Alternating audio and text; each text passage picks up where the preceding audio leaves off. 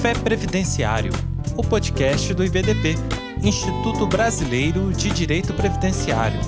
Apresentação: João Optis Neto.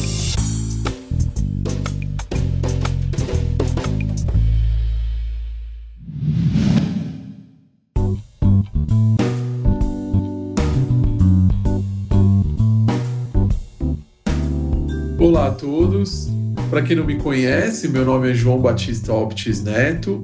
Eu sou médico, sou advogado e eu estou hoje aqui no Café Previdenciário, o podcast do IBDP, para a gente tratar de um tema muito importante, que é a questão da quesitação. Então, a gente vai trazer para vocês os segredos da quesitação, como fazer uma quesitação efetiva, uma quesitação que faça a diferença aí na hora de você estar tá lidando com a sua ação, no seu benefício por incapacidade e essa parte relacionada à questão da prova pericial. A primeira coisa importante que a gente precisa levar em consideração é que justamente qual é o objetivo de se fazer uma quesitação, né? O que é que eu estou fazendo ali no meu processo? Por que, que eu tenho que apresentar a quesitação? E tudo começa com a prova pericial. E você entender o que é essa prova. Então, acho que a gente tem que primeiro repisar lá o conceito do que é essa perícia médica, do que é essa prova pericial, para depois a gente falar da quesitação propriamente dita. O que a gente tem que ter em mente é que a prova pericial, e aí a gente falando especificamente da perícia médica dentro do direito previdenciário, ela é um meio de prova, ela é uma forma pela qual eu comprovo um fato que eu estou alegando no meu processo. A prova pericial, e aí começa a primeira questão importante para a gente falar lá, na frente de quesitação, a prova pericial ela recai sobre fatos. O perito médico, quando ele está atuando no benefício por incapacidade, ele não trata de direitos, ele trata de fatos. Quais fatos? Fatos médicos controvertidos. Por quê, pessoal? Porque a prova pericial ela só vai recair sobre aquilo que está sendo negado por uma das partes, que está sendo discutido pelas partes. Se as duas partes concordam sobre o fato, se as duas partes entendem que aquele fato ele é suficiente e ele está comprovado nos autos, não tem por que se fazer uma prova pericial, né? A gente sempre vai fazer a prova pericial sobre ponto controvertido, sobre aquilo que há uma discordância entre as partes. É o que a gente chama em matéria processual de pretensão resistida. Então, o autor da ação ele teve um benefício negado na via administrativa e ele procura o poder judiciário. Por quê? Porque ele entende que tem uma incapacidade laborativa, ele tem uma doença, ele tem ali uma situação que impede ele de exercer o seu trabalho. E essa pretensão dele de receber o benefício previdenciário está sendo resistida pelo INSS, pela administração pública. Então ele recorre ao Poder Judiciário para que esse ato administrativo seja revisto. Então essa é a base que a gente considera para se, vamos dizer assim, se levar à apreciação do Poder Judiciário essa questão que seria o benefício por incapacidade. E aí, quando eu chego lá no Poder Judiciário, eu estou tratando de uma questão médica. Por que uma questão médica? Porque a incapacidade laborativa, ela depende para a sua definição, para eu caracterizar a incapacidade laborativa, que é um dos requisitos, e aqui é um outro ponto importante, não é o único requisito, é um dos requisitos necessários à concessão do benefício previdenciário por incapacidade, é eu estar incapaz para o trabalho. Para que eu comprove isso, eu dependo de conhecimento médico eu dependo de saber exatamente o que esse indivíduo tem, qual é a lesão, a doença que ele tem e quais são as repercussões que essa doença causa para esse indivíduo. E aí, de acordo com a repercussão que a doença causa para esse indivíduo, conjugado com o seu trabalho, porque quando eu estou avaliando capacidade laborativa, eu estou avaliando a condição dele exercer a função que ele exerce habitualmente, eu tenho então a caracterização de uma situação de incapacidade laborativa do ponto de vista médico. Então vamos voltar lá para a gente entender tudo isso que eu estou dizendo para vocês. Como vocês estão vendo, aqui eu dependo de um conhecimento especial de um técnico, e aí o Código de Processo Civil, ele é muito claro ao dizer que para que o magistrado ele tome a sua decisão ele pode recorrer a especialistas naquela matéria para ajudar ele a entender o que está acontecendo do ponto de vista técnico, do ponto de vista fático.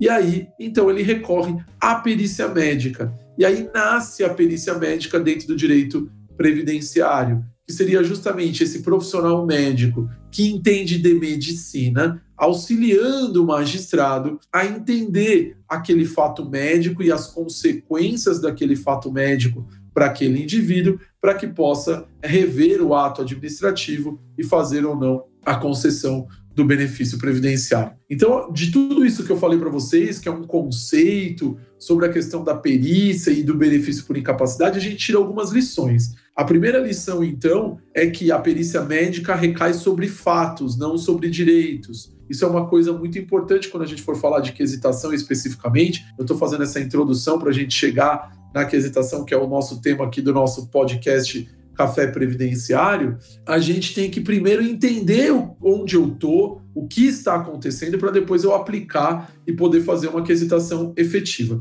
Então, eu estou levando um fato médico à apreciação do Poder Judiciário, e aí o Poder Judiciário vai ter que avaliar isso recorrendo a um especialista, que é um médico. E aí, esse especialista vai ajudar o magistrado a entender os fatos e não dar o direito. Essa questão é importante e a gente tem que fixar isso. Bom, diante de tudo isso que eu falei para vocês, a gente tem então uma tese jurídica trazida pelo advogado. Então, o advogado, quando ele entra com a sua petição inicial, e a gente tem discutido isso muito hoje dentro do direito previdenciário, que não dá mais para fazer aquelas petições padrões, não dá mais para fazer aquele é, ah tudo igual, cópia um do outro. As petições elas têm que ser específicas, elas têm que tratar do caso concreto, elas têm que ser, vamos dizer assim, direcionadas para o que você quer provar e para as provas que existem nos autos. Então eu vou ter que fazer uma petição inicial, onde eu apresento uma tese jurídica de acordo com os fatos que foram trazidos pelo meu cliente. Aí a importância de se fazer uma boa anamnese, né, de eu entender o que está acontecendo e fazer toda essa entrevista com o meu cliente para que eu possa expor muito bem os fatos na petição inicial. E a prova pericial é um meio de prova. É o único meio de prova? Não. É um dos meios de prova, tá certo? Então eu tenho a prova documental, eu tenho a prova testemunhal e eu tenho a prova pericial. E aí o que nós estamos tratando aqui é de uma parte dessa produção da prova pericial, que é a quesitação. Então, qual é o objeto da prova pericial? Essa é a primeira pergunta que o advogado tem que se fazer para fazer uma quesitação específica e uma quesitação eficaz. O que você quer provar? Qual é o objeto? O que, eu estou discutindo nesse processo? Ah, eu estou discutindo a questão que ele tem uma lesão na coluna e que essa lesão na coluna impede ele de exercer o trabalho. Então, essa é a minha tese jurídica. O que, eu já tenho de provas documentais? Ah, eu tenho os exames, eu tenho prontuário médico, eu tenho exame de ressonância magnética, perfeito. Então eu tenho ali uma série de provas documentais que eu estou levando para o processo e o magistrado determinou a realização de uma prova pericial. E essa prova pericial, ela vai recair sobre esses fatos, sobre a questão da doença, então no caso que eu dei aqui de exemplo, a lesão de coluna, quais são as consequências dessa lesão de coluna para aquele indivíduo, o que esse indivíduo faz o que muitos advogados acabam esquecendo de discutir nos processos por incapacidade. Né? Eu sempre comento que quando vocês alegam que a doença tem relação com o trabalho, vocês costumam discutir o que a pessoa faz, quais são as atividades daquela pessoa, as exigências da função, porque vocês querem provar que a doença está relacionada ao trabalho. Agora, quando vocês discutem benefícios que não são de natureza acidentária, geralmente o advogado esquece que o cara trabalha e não discute o meio ambiente de trabalho e as exigências da função. E aí, tudo isso que eu estou dizendo aqui para vocês, a gente está falando de benefício por incapacidade. Então, qual que é o principal fato que eu quero comprovar no meu processo? Incapacidade laborativa. Eu quero comprovar que esse indivíduo não consegue exercer o trabalho dele. Mas para isso, eu preciso ter muito claro na minha cabeça qual é o conceito de incapacidade laborativa. Então, o que se considera como incapacidade laborativa? A incapacidade laborativa é definida por uma resolução do próprio INSS, a resolução 637 de 2018. Então, na resolução 637 de 2018, foi instituído o chamado Manual de Perícia Médica da Previdência Social. Existia um manual anterior, que era de 2002, mas em 2018 ele foi revisto e nós temos algumas informações que ele será revisto novamente e que haverá publicação de uma nova versão desse manual de perícia médica muito em breve. Mas hoje o que nós temos já publicado e tem estabelecido é um manual de perícia médica estabelecido pela resolução INSS 637 de 2018. Então nessa resolução INSS 637 de 2018 foi instituído esse manual e pouco advogado que atua dentro dos benefícios por incapacidade lê esse manual, usa esse manual no seu dia a dia. O conceito de incapacidade laborativa, que é utilizado pela Perícia Médica Federal, hoje denominada Perícia Médica Federal, lembrando que eles não são mais chamados de peritos do INSS, eles mudaram né, da administração pública indireta e passaram a integrar o Ministério da Economia dentro de uma secretaria específica, eles utilizam o conceito trazido por esse manual. E qual que é o conceito de incapacidade laborativa? A incapacidade laborativa é a impossibilidade para o exercício das funções habitualmente exercidas pelo segurado em decorrência de alterações morfopsicofisiológicas provocadas por doença ou acidente. E ele tem uma segunda parte do conceito que fala o risco de vida para si ou para terceiros, ou o risco de agravamento da doença, desde que palpável e indiscutível, também estará incluído no conceito de incapacidade laborativa. Então, o que, que nós temos aqui como incapacidade laborativa, então? Eu tenho como incapacidade laborativa a impossibilidade para o exercício da função, o que eu chamo didaticamente, para ficar mais claro para vocês, para vocês decorarem, é o não conseguir, então eu não consigo exercer a minha função, tenho uma impossibilidade para o exercício da minha função, e eu tenho não dever. O que é esse não dever? Eu não devo exercer a minha função. Muitas vezes eu até consigo, mas eu não devo. Por que, que eu não devo? Por uma questão de proteção. Porque há risco de vida para mim, para terceiros, e risco de agravamento se eu permanecer naquela atividade. Só que se vocês lerem o conceito de incapacidade laborativa trazida pelo manual, ele fala muito claramente as funções específicas habitualmente exercidas. O que eu quero dizer com isso? Que para eu discutir incapacidade laborativa, obrigatoriamente eu tenho que avaliar o que aquela pessoa faz, quais são as exigências da função dela, quais os riscos ocupacionais a que ela está submetida no ambiente de trabalho eu não avalio capacidade laborativa considerando todas as funções que existem na face da Terra, não. Por isso que eu tenho que fazer uma coisa quando eu vou entrar com a ação de benefício por incapacidade chamada profissografia. Eu preciso saber o que essa pessoa já fez na vida e o que ela faz habitualmente. Então, se eu, o indivíduo, vou dar um exemplo aqui para isso ficar mais claro. Se o indivíduo é prensista e ele tem alguma lesão, tem algum comprometimento funcional, e eu vou avaliar a capacidade laborativa desse prensista eu vou avaliar a capacidade para ele ser faxineiro, para ele ser motorista de caminhão? Não, eu vou considerar a função habitualmente exercida por ele. Qual é a função habitualmente exercida por ele? Prensista. Então eu vou ter que considerar os riscos ocupacionais e as exigências da função de prensista. E muitas vezes a gente esquece disso no benefício por incapacidade. Então, uma ação de benefício por incapacidade, ela tem que trazer a descrição da função ela tem que trazer a descrição das exigências daquela função para que eu possa discutir justamente o que esse indivíduo não consegue fazer ou se tem risco de vida para si ou para terceiros ou risco de agravamento se ele permanecer na atividade. Então eu estou falando tudo isso porque vocês estão vendo que a gente está tratando de fatos. E como que eu provo esses fatos? Eu posso provar esses fatos através da documentação, como eu já disse, e através da perícia médica. E aí a gente chega no nosso ponto aqui, depois dessa introdução que eu fiz para vocês. Quando você ingressa com a ação, você vai entrar lá ou no Juizado Especial Federal, se for acidentária, na Justiça Estadual, ou em competência delegada, dependendo da região que você está atuando. E aí você vai, a maioria hoje, pelo valor da causa, e se você tiver aí nas grandes cidades, onde tem juizado especial federal, a maioria dos benefícios por incapacidade são julgados ali pelo juizado especial federal. E a gente tem um grande problema em relação ao juizado, que é justamente as limitações que o juizado traz em relação às provas. Então é muito comum o advogado reclamar da perícia médica no juizado especial federal, porque realmente o juizado às vezes ele acaba não seguindo devido ao processo legal. Gosto sempre de citar isso. Eu via muita gente, eu percorri o Brasil aí fazendo palestras sobre essa questão de perícia médica e quesitação e benefício por incapacidade. Muita gente falava assim para mim: "Ah, mas o meu juiz aqui, ele fala que o CPC não se aplica ao juizado.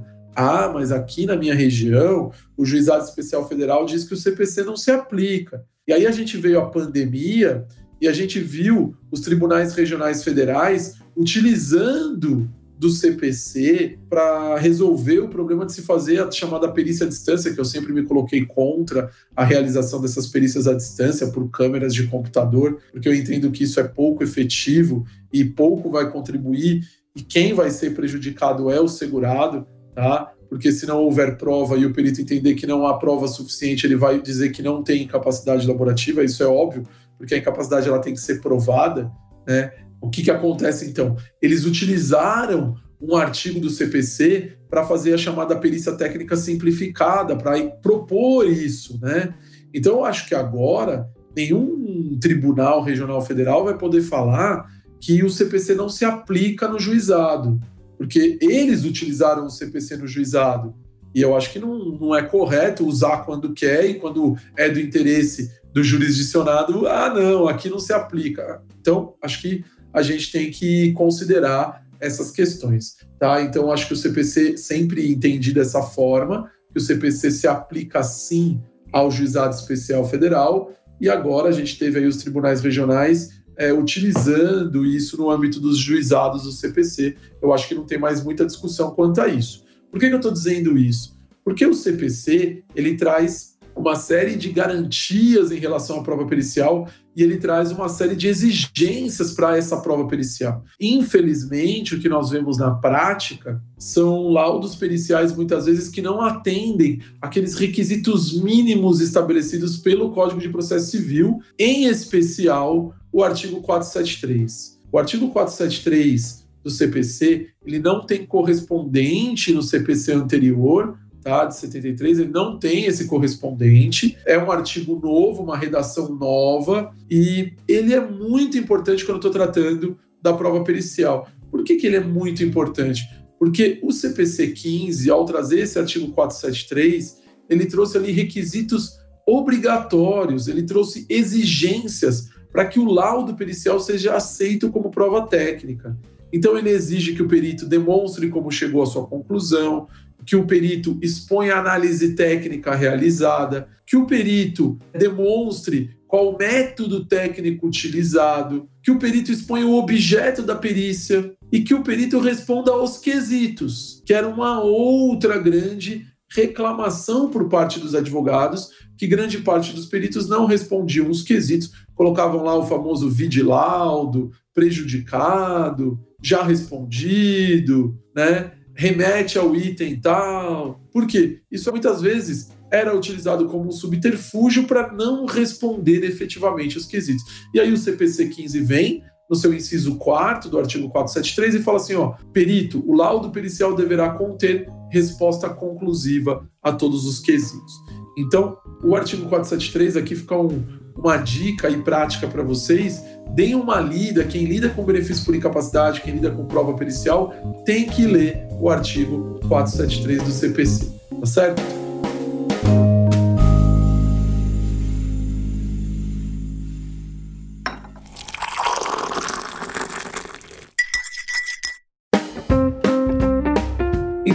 Desse cenário que eu coloquei aqui para vocês, a gente tem que partir para a quesitação, que é o nosso tema aqui, os segredos da quesitação. Mas não tem como a gente falar de quesitação sem a gente entender como funciona essa prova e sem a gente entender esse contexto que eu trouxe aqui para vocês. Bom, a quesitação, então, o que, que são os quesitos? Né? Acho que esse é um ponto de partida importante. Os quesitos são perguntas que serão apresentadas ao perito judicial para que ele esclareça aqueles pontos controvertidos que as partes e o magistrado entendem necessários. E aqui começa uma questão importante que a gente precisa tratar. Esses quesitos eles podem ser formulados tanto pela procuradoria quanto pelo advogado, né, pelo patrono do autor que está ingressando a ação, aí tratando do benefício por incapacidade, quanto pelo magistrado. Então são três pessoas diferentes, né, que podem elaborar esses quesitos e o perito tem que respondê-los. Essa é uma questão importante que a gente já trouxe aqui para vocês.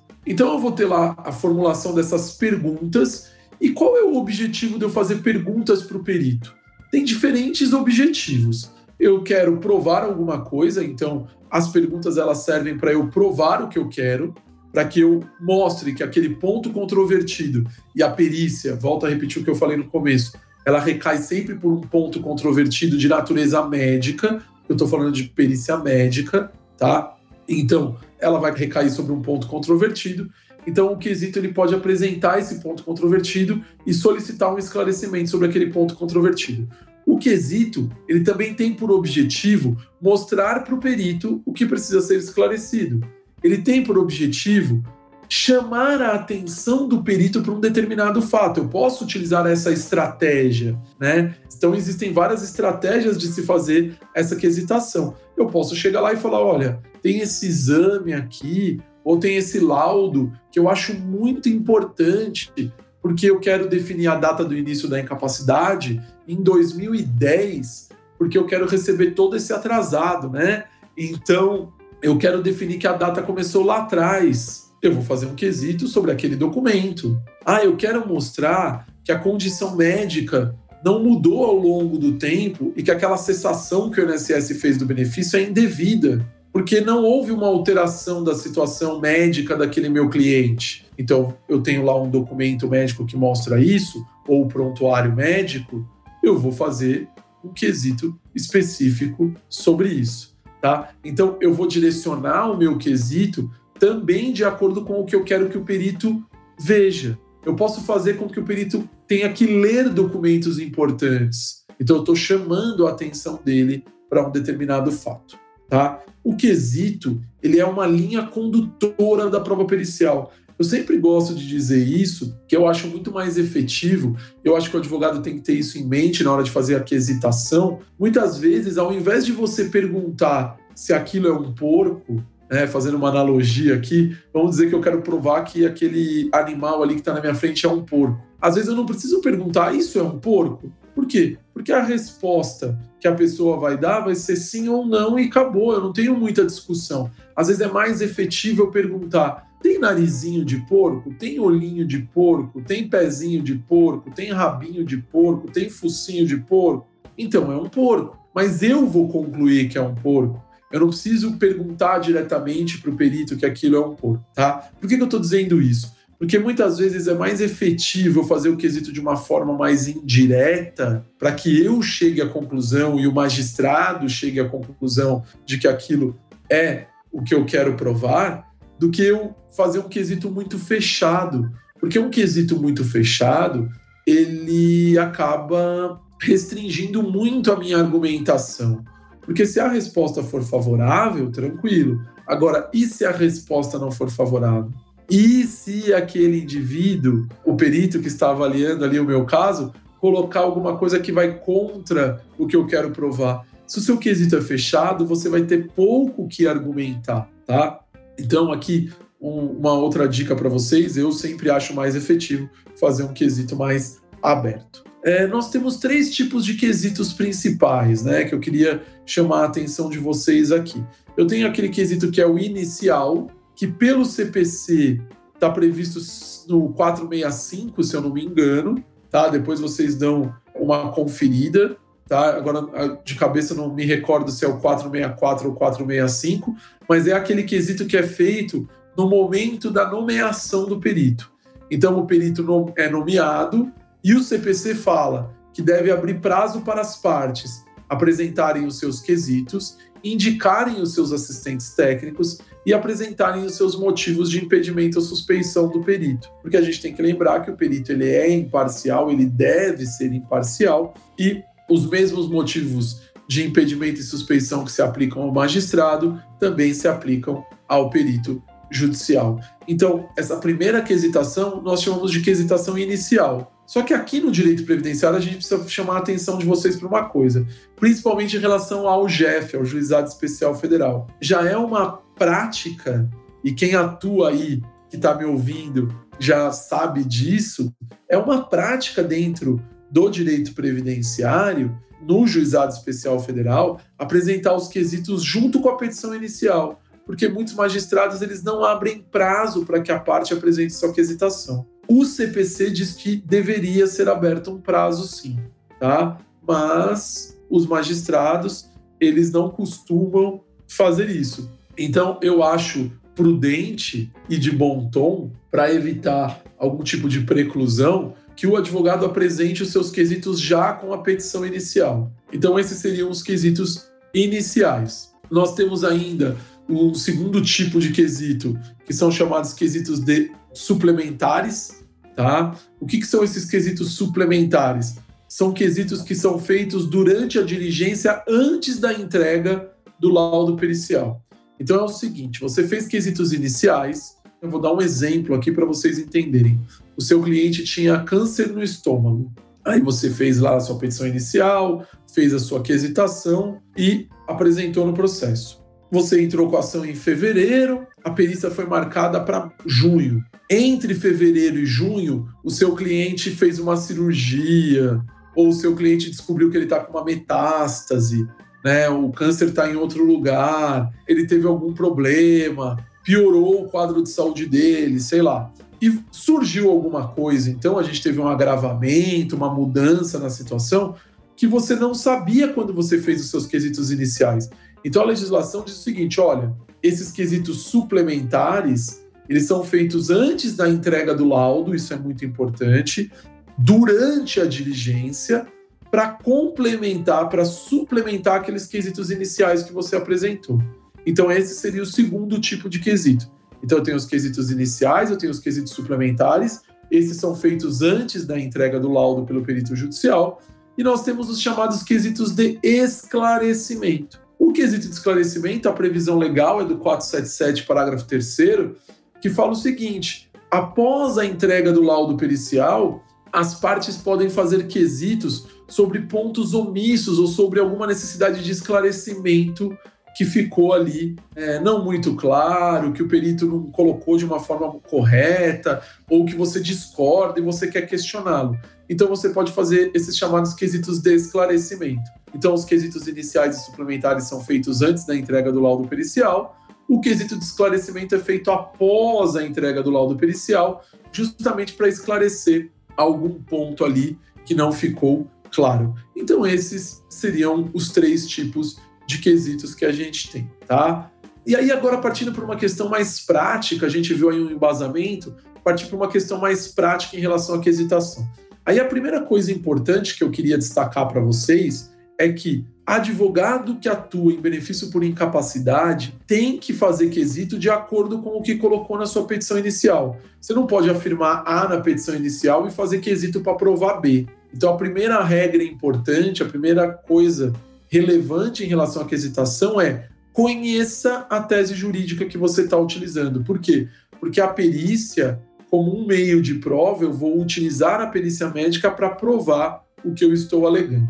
A outra questão importante é que você não ganha processo por número de quesitos. É muito comum os advogados perguntarem: ah, professor, quantos quesitos eu posso fazer? Bom, não existe estabelecido na legislação uma limitação no número de quesitos. Você faz o número de quesitos que você quiser. Mas existe uma coisa chamada bom senso. Essa é uma lei que não precisa estar escrita, né? E que ninguém revoga.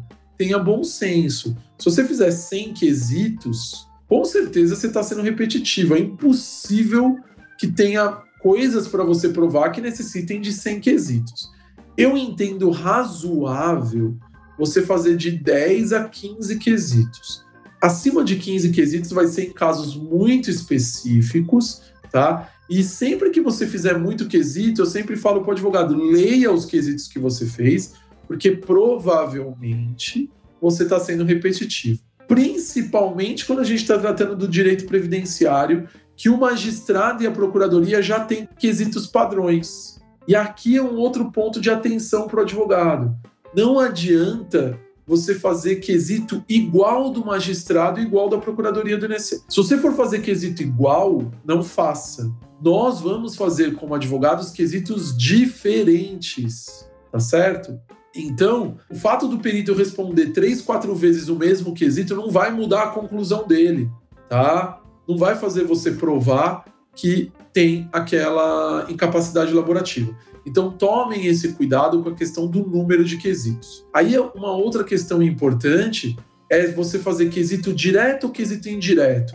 Os advogados sempre me perguntam isso. O que é quesito direto, quesito indireto? Quesito direto é eu perguntar: tem capacidade, não tem capacidade? É o exemplo que eu dei do porco. É um porco, não é um porco? Esse tipo de quesito eu até poderia fazer, mas são esses os quesitos padrões que geralmente o magistrado e a procuradoria do INSS faz. Então, o ideal é que a gente não faça esse tipo de quesito, que eu faça aqueles quesitos indiretos, quesitos mais abertos, como eu comentei com vocês. E para finalizar, a última questão é evitar quesitos genéricos. Façam sempre quesitos mais específicos, quesitos do caso concreto. Por isso que não tem quesito padrão. E sempre me perguntam, né, mandam mensagem: "Ah, o senhor tem quesito padrão? Você tem... Não, não tenho quesito padrão tá? A quesitação ela tem que ser feita para o caso concreto sempre, de forma específica, tá bom? Então eu acho que com isso a gente consegue trazer um panorama para vocês dessa quesitação, da importância e lembrem-se sempre, pessoal, quando vocês forem fazer um quesito, vocês sempre vão fazer quesitos sobre os fatos, não sobre direitos. Esse é um erro muito comum que a gente vê os advogados cometendo.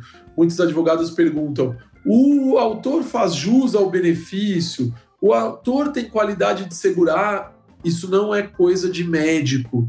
Isso são coisas do direito. Eu pergunto para médico coisas da medicina. Ah, mas eu preciso comprovar que ele tem direito ao benefício.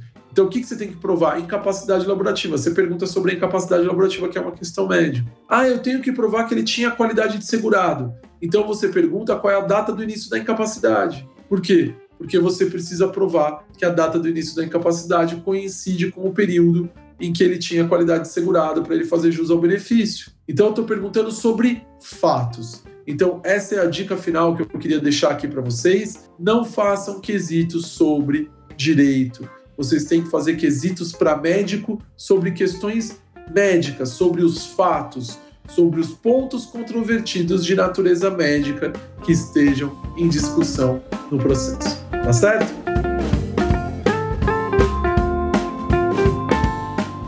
Queria agradecer a todos vocês por estarem aqui com a gente, ouvindo o nosso Café Previdenciário, podcast aqui do IBDP. Agradecer ao IBDP pelo convite e me colocar à disposição que eu tenho certeza que a gente vai poder ter outros cafés previdenciários, outras conversas, outros bate-papos de forma descontraída, de forma clara, tentando trazer para vocês alguns esclarecimentos sobre temas muito importantes relacionados ao direito previdenciário. Então, uma boa semana a todos e o meu muito obrigado.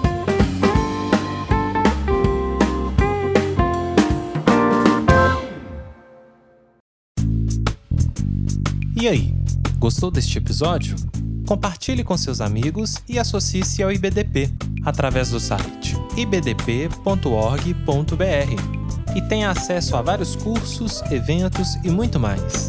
E lembre-se, às terças-feiras temos um encontro marcado por aqui. Até a próxima!